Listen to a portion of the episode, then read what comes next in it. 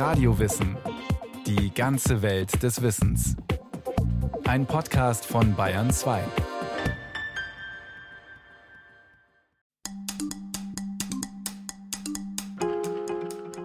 Unter uns leben große und geniale Männer, die fähig sind, sinnreiche Vorrichtungen zu erfinden und zu entdecken.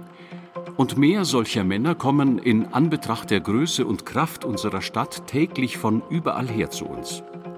Wenn nun Vorsorge getroffen würde, dass andere, die von diesen Männern entdeckten Vorrichtungen und Werke sehen, nicht bauen können und dem Erfinder seine Ehre nehmen, dann würden mehr Männer ihre Talente anwenden, würden entdecken und Vorrichtungen bauen, die sehr nützlich und vorteilhaft für unser Gemeinwesen sind.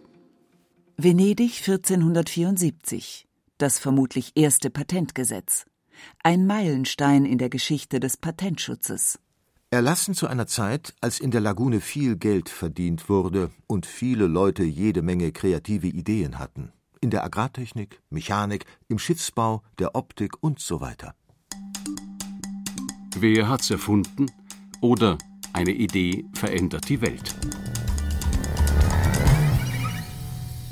Auch zuvor hatte es in Europa natürlich jede Menge Vorrechte, Ausschlussrechte, Privilegien und Monopole gegeben. Nicht nur für Erfindungen, sondern für alles Mögliche. Von der Ernennung von Offizieren über den Handel und Verkauf von Salz, Essig, getrockneten Heringen, das Pökeln von Fischen bis hin zu Lizenzen zum Landerobern war alles drin. Verliehen wurden diese Privilegien allerdings selten nach klaren Regeln. Es herrschte vielmehr die Willkür der Obrigkeiten. Auch schon bei den alten Römern. Beispielsweise für die Erstellung von Fußbodenheizungen im alten Rom. Dietmar Harhoff, Direktor am Münchner Max-Planck-Institut für Innovation und Wettbewerb. Das alte Rom hatte eine sehr ausgiebige Bäderkultur entwickelt. Ein schlauer Bauunternehmer kam darauf, dass man dadurch, dass man den Dampf durch Hohlräume im Boden leitet, man so etwas wie eine Fußbodenheizung erzeugen kann. Der Senat gab ihm dafür ein Ausschlussrecht. Damit konnte er als einziger diesen Fußboden in dieser Form erstellen. Ökonomisch gesprochen, er kann damit zu einem höheren Preis diese Ware oder diese Dienstleistung absetzen. Sein Lohn besteht also darin, einen Monopolpreis oder einen über dem Wettbewerbspreis liegenden Preis verlangen zu können. Für den Heizungsbauer also eine feine Sache. Es reichte einfach nur, der Neffe des Kaisers, des Königs oder des Fürsten zu sein. Andere gute Beziehungen und ein dickes Portemonnaie konnten ebenfalls nicht schaden, um ein lukratives Monopol zu ergattern. Transparent und klar geregelt war das Ganze jedenfalls nicht. Und genau deshalb ist das Patentgesetz der Venezianer von 1474 ein Meilenstein. Es führt exemplarisch klare Kriterien und Anforderungen ein, wem, warum ein Patent gewährt wird. Es musste eine Erfindung, eine Erfindungsbeschreibung beim Senat eingereicht werden. Es gab ein Verfahren.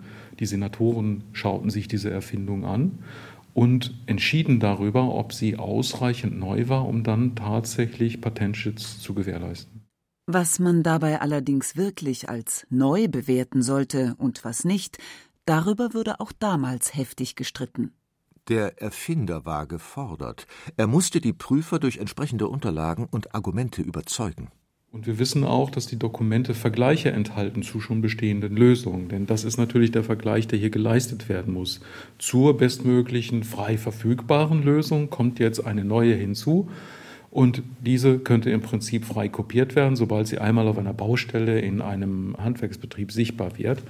Und das treibt den Erfinder natürlich an, sich für ein Patent zu bewerben, um diesen Schutz zu erhalten. Stadtstaaten nutzen die Patente also ganz gezielt als Köder, um Wirtschaftsförderung zu betreiben, um kreative Handwerker aus dem Ausland anzulocken mit dem Versprechen: Wenn du interessante Lösungen für unsere Probleme hast, soll das nicht dein Schaden sein. Denn wenn du uns überzeugst, schenken wir dir ein begrenztes Monopol. Beispielsweise für spezielle Verfahren, um Gläser zu färben, Schiffe zu konstruieren oder Marmorplatten zu transportieren. Die Vergabe eines Patents war dabei eine Art Deal, ein Handel zwischen Staat und Erfinder. Der Erfinder legt seine Erfindung offen und bekommt dafür ein beschränktes Monopol, um seine Erfindung exklusiv zu verwerten. Er erhält also einen Anreiz, überhaupt etwas zu erfinden. kann Zeit und Geld investieren, ohne damit rechnen zu müssen, dass andere einfach seine Ideen klauen. Aber auch die Gesellschaft und die Wettbewerber profitieren. Sie erfahren, welche Technik geschützt wird und können so auf diese Erfindung aufbauen und sie verbessern. Beziehungsweise, wenn das Monopol abgelaufen ist, die Erfindung sogar frei nutzen. Das Patentwettrennen oder wer zuerst kommt, malt zuerst.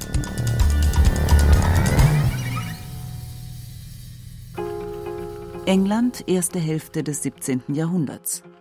Das englische Parlament hat die Nase gestrichen voll von den durch seine Majestät verliehenen, althergebrachten Willkürprivilegien aller Art und will damit radikal aufräumen.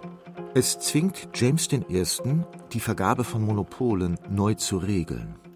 Und das geschieht dann auch im Statute of Monopolies. Dieses geschichtsträchtige Dokument von 1624 erklärt sämtliche Monopole für null und nichtig, für unwirksam und gesetzeswidrig. Es macht allerdings eine interessante Ausnahme: Monopole für Erfindungen. Wer tatsächlich etwas Neues erfindet, der sogenannte True and First Inventor, der soll ein zeitlich begrenztes Monopol erhalten. Der Begriff erfinden wird allerdings recht großzügig gehandhabt. Erfinder kann auch jemand sein, der selbst gar nichts erfunden hat, sondern einfach nur etwas gefunden hat. Etwas, das beispielsweise im Ausland längst erfolgreich zum Einsatz kommt. Entscheidend ist nur, dass es im Königreich noch nicht bekannt war. Technikhistoriker Ulrich Wengenroth. Man musste das nicht erfunden haben, sondern einfach war nicht patentiert und dann konnte man da hingehen und sich patentieren lassen. Ein Schlaumeier hat sich die ganz normale Kurbel, Handkurbel, patentieren lassen und die hat es schon seit Jahrhunderten gegeben. Das war ein ganz altes Ding, aber er hat ein Patent. Jetzt kommt James Watt mit seinem Partner Matthew Boulton, die bauen eine Dampfmaschine und wollen damit das erste Mal nicht Wasser hochpumpen wie früher, sondern wollen irgendetwas antreiben. Wenn man was antreibt, dann braucht man eine drehende Welle, braucht man eine Kurbel, um das zu drehen. Kurbel war patentiert. Hätten sie Patentgebühren zahlen müssen für diese steinalte Idee, nur weil jemand schlau genug war, sich zu patentieren. Was macht James Watt? Er konstruiert ein unglaublich kompliziertes Getriebe, das dieselbe Funktion hat, viel häufiger kaputt gegangen ist, damit er keine Patentgebühren zahlen muss. Schnell wurde klar, Patente, die uralte Ideen schützen, sind nicht wirklich geeignet, Innovation zu befördern. Das Gegenteil ist der Fall. Gefragt war also ein völlig neues Konzept von neu. Also neu war vorher all das, was für die, die am Tisch saßen, neu war. Das hieß lange noch nicht, dass es in der ganzen Welt neu gewesen sein sollte. Dann kommt das, was wir heute Globalisierung nennen. Das heißt, die Welt wird mit sich selbst überall bekannt. Und jetzt wird das Konzept des Neuen auch anders. Jetzt geht es nicht darum, neu das erste Mal in Königsberg, in Köln oder sonst wo erfahren, sondern überhaupt. Und von dem überhaupt erfährt man durch Publikationen. Das heißt, das steht irgendwo geschrieben. Das ist ein ganz anderes Konzept von neu. Um ein Patent zu erhalten, reichte einfach nur neu, aber meist nicht aus. Die Erfindung musste auch wirklich innovativ sein, einen erfinderischen Schritt machen. Was das nun genau sein sollte, entwickelte sich zum Klassiker in der Patentdebatte. Im Laufe der Zeit entstanden eigene Patentämter, die nichts anderes zu tun hatten, als sich genau mit solchen Fragen herumzuschlagen. Und dort wurde nicht nur geprüft, was ist neu, was ist innovativ. Es galt auch The winner takes it all. Auf gut Deutsch, wer zuerst kommt, malt zuerst. Es kam zu legendären Patentwettrennen. Im März 1876 beispielsweise erhält Graham Bell in den USA das heiß umkämpfte Patent für die Erfindung des Telefons. Sein Konkurrent Elisha Gray reicht ebenfalls ein Patent ein für ein Gerät zur elektrischen Übertragung von Tönen, ebenfalls 1876 und, kaum zu glauben, nur 2 Stunden später als Bell. 2 entscheidende Stunden. Denn Bell bekommt den Vorzug und Grays Antrag wird abgelehnt. Der Patentkrieg oder die Trolle kommen.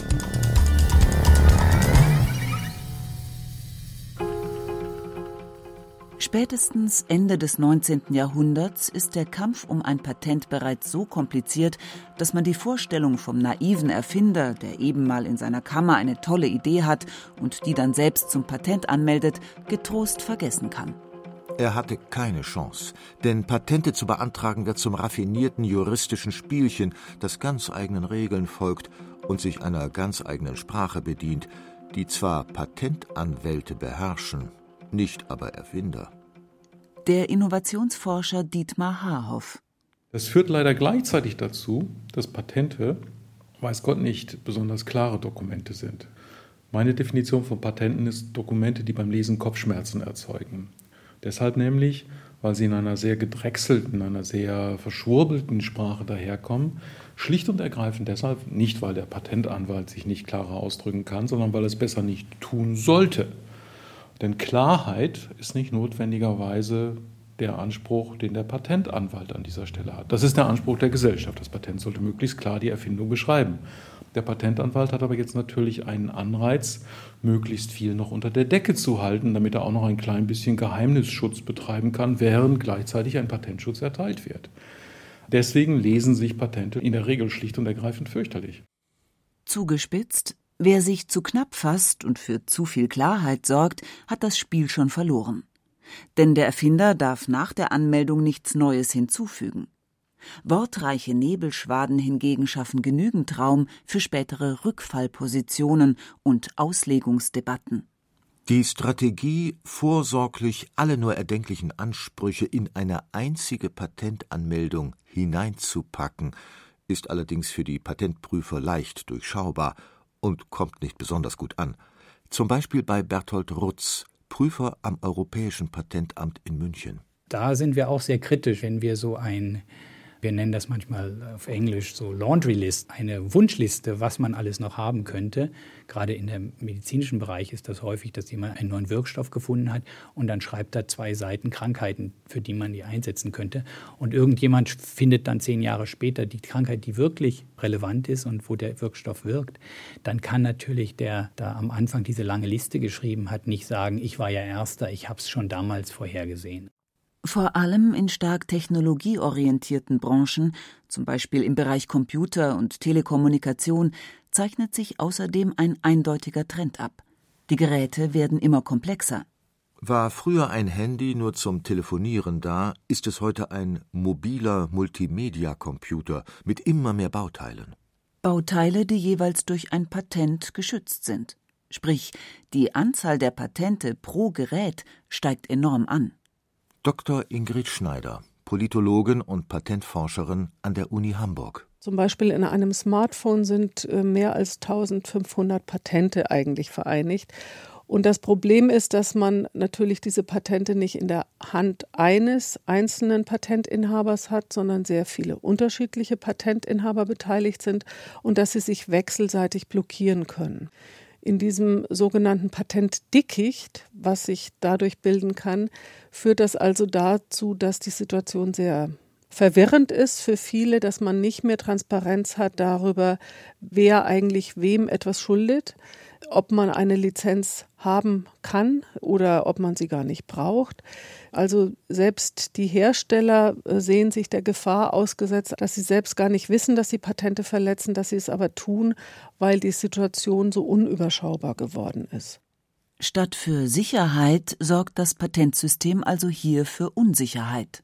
Längst findet ein gigantischer Rüstungswettlauf statt, in dem jeder versucht, möglichst viele Patente zu ergattern.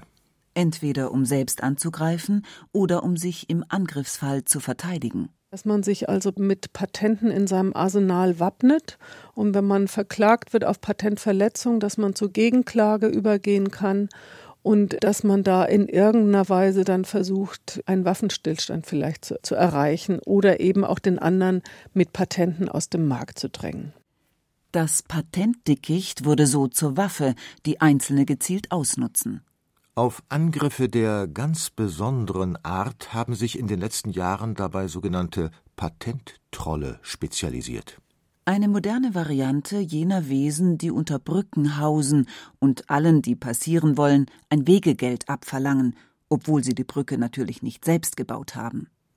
Technikhistoriker Ulrich Wengenroth. Die kaufen einfach sehr große Patentpakete. Das ist ihnen fast egal, was drin ist. Muss nur sehr groß sein. Und dann schreiben sie einen Brief an ein Unternehmen und sagen, wir haben so und so viele tausende Patente aus diesem Bereich und wir sind sicher, sie verstoßen gegen welche da drin. Verhandeln. Ja? Und oft ist es dann so, dass die Unternehmen sagen, ehe wir uns auf diesen juristischen Streit einlassen, wo ist was? Wir wissen ja noch nicht mal, was die haben in ihrer Kiste. Zahlen wir denen so eine Art Schutzgebühr. Das ist wie die Mafia, funktioniert das, ja? Man gibt ihnen ein Geld, damit sie Ruhe halten. Und das ist natürlich pathologisch. Aber eine wirksame Masche, um eine Menge Geld zu verdienen. Doch das Patentsystem steckt heute noch an ganz anderer Stelle in der Krise. Bei der Frage, was genau soll eigentlich patentierbar sein? Soll es beispielsweise Patente auf Software geben? Oder auf Labormäuse und menschliche Gene? Zum Beispiel ein Patent auf sogenannte Brustkrebsgene. Oder sind DNA-Sequenzen gar keine Erfindung, sondern einfach nur eine Entdeckung? Die Politologin Ingrid Schneider. Diese Kontroverse wurde sehr lange geführt und man hat dann schließlich gesagt, isolierte Gensequenzen, die also nicht so in der Natur vorkommen, die sind patentfähig, und man hat das im deutschen Patentgesetz dann nochmal eingeschränkt und hat gesagt, dass man die Funktion genau benennen muss, die diese Gensequenz hat, und dass andere Funktionen dann auch mit einem anderen Patent nochmal belegt werden können. Das heißt, also die Logik dabei war, dass diese Genpatente zu weit sind, weil man eben inzwischen festgestellt hat, dass es nicht ein Gen eine Krankheit ist, sondern Gene multifunktional sind und für viele verschiedene Funktionen im Körper und verschiedene Krankheitsprozesse mit verantwortlich sind. Und deswegen hat man in der deutschen Debatte gesagt, es gibt eine Überbelohnung des Erfinders, wenn man die Gensequenz selbst zum Ausgangspunkt des Patents macht und wenn man darüber, dass man nur eine einzige Funktion benennt, beispielsweise Brustkrebs, dann alle anderen Funktionen quasi automatisch mitbekommt. Vorsicht, Kopieschrott, oder wie ich lernte, das Patent zu lieben. Geschätzt werden Patente heute vor allem im Bereich der Chemie- und Pharmaindustrie. Das heißt, ein Patent ist wirklich etwas wert in dem Sinne, dass es mir hilft, Imitationen abzuwehren. Gleichzeitig ist es so, dass dort sehr hohe Investitionen getätigt werden. Die Entwicklung eines neuen Medikamentes bis hin zu den ersten vorklinischen Tests kann sehr schnell im zweistelligen, vielleicht auch im dreistelligen Millionenbereich liegen. Wenn an dieser Stelle dann kein Patentschutz besteht, ist Imitation relativ leicht. Denn ich kann aus dem Präparat, das im Markt angeboten wird oder das ich in irgendeiner Weise in die Finger bekommen habe, sehr leicht durch eine Analyse herausfinden, welche Molekülstruktur sich dahinter verbirgt. Wenn ich die dann auch herstellen kann, kann ich ein Imitat für dieses neue wirksame Medikament erstellen. Kritiker befürchten allerdings, wenn sich Pharma-Riesen Patente sichern, um Medikamente nach rein wirtschaftlichen Gesichtspunkten zu entwickeln, führt das zu extrem hohen Produktpreisen. Preise, die sich die Armen dieser Welt nicht leisten können.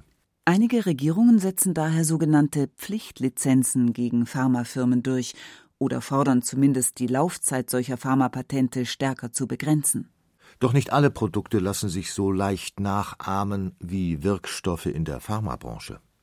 In einigen Bereichen lässt sich das vielmehr gezielt verhindern. Dort hat sich eine regelrechte schwarze Kunst etabliert. Deren Ziel? Reverse Engineering zu erschweren, also die Rückwärtsanalyse von Erfindungen. Ein extremes Beispiel, die Reifenindustrie. Reifenmischung, Gummimischung, die einmal vulkanisiert wurden, also typischen Hitzebehandlungen in dieser Industrie unterworfen wurden, sind nur ganz schwer wieder rückwärts zu analysieren. Es ist also nicht einfach, dann aus dem vulkanisierten Gummi herauszufinden, welche ursprüngliche Mischung in den Prozess hineinging. Und in diesem Bereich ist es auch tatsächlich so, dass diese Mischungen eben nicht patentiert werden, weil mit dem Patent eine perfekte Offenlegung da wäre. Und darüber hinaus ich dem Wettbewerber nie nachweisen kann, dass er meine Rezeptur verwendet hat, denn ich habe ja dieses Analyseproblem, dass ich aus dem vulkanisierten Zeug nicht ermitteln kann, was er denn hineingegeben hat. Statt auf offene Patente setzen viele Unternehmen daher schlicht und einfach auf Geheimhaltung. Eingeführt wurde Patentschutz interessanterweise immer erst dann, wenn es Hersteller im eigenen Land gab, deren Erfindungen im Ausland schamlos kopiert wurden, weil Konkurrenten dort Abkürzungen nehmen und Entwicklungskosten sparen wollten. Auch in China wurden Patente lange Zeit eifrig ignoriert und Know-how einfach kopiert. Seit man auch dort allerdings nicht nur das nachmacht, was sich andere ausgedacht haben, sondern selbst viel Neues schafft, lieben auch die Chinesen Patente heiß und innig. Und genauso lief es auch in Deutschland im 19. Jahrhundert. Erst als deutsche Ingenieure immer innovativer und erfolgreicher wurden, verabschiedete man ein eigenes Reichspatentgesetz. Vorher hatte die deutsche Industrie einfach schamlos kopiert, was mühsam in Großbritannien und Frankreich entwickelt worden war, hierzulande aber eben nicht geschützt war. Ein Relikt aus dieser Zeit, das berühmte Made in Germany. Ulrich Wengenroth. Made in Germany ist in Großbritannien entstanden, deswegen auf Englisch. Und es war der Schutz vor deutscher Schundware. Denn die Deutschen haben viele Produkte, die scheinbar englische Produkte waren, hergestellt, haben sogar falsche Stempel drauf gemacht von berühmten englischen Herstellern und sie dann als Kopieschrott in England verkauft. Und um die eigenen Kunden zu schützen, hat das englische Parlament befunden, alle Ware, die aus Deutschland kommt, braucht diesen Stempel. Wir kennen die Fabrikstempel nicht, damit die Kunden wissen, es ist billiger Ramsch aus Deutschland. Falls Ihnen die Geschichte mit China bekannt vorkommt, wir haben exakt dasselbe gemacht, genau dasselbe. Und es war eine Frage des Entwicklungsstands und nicht der Kultur.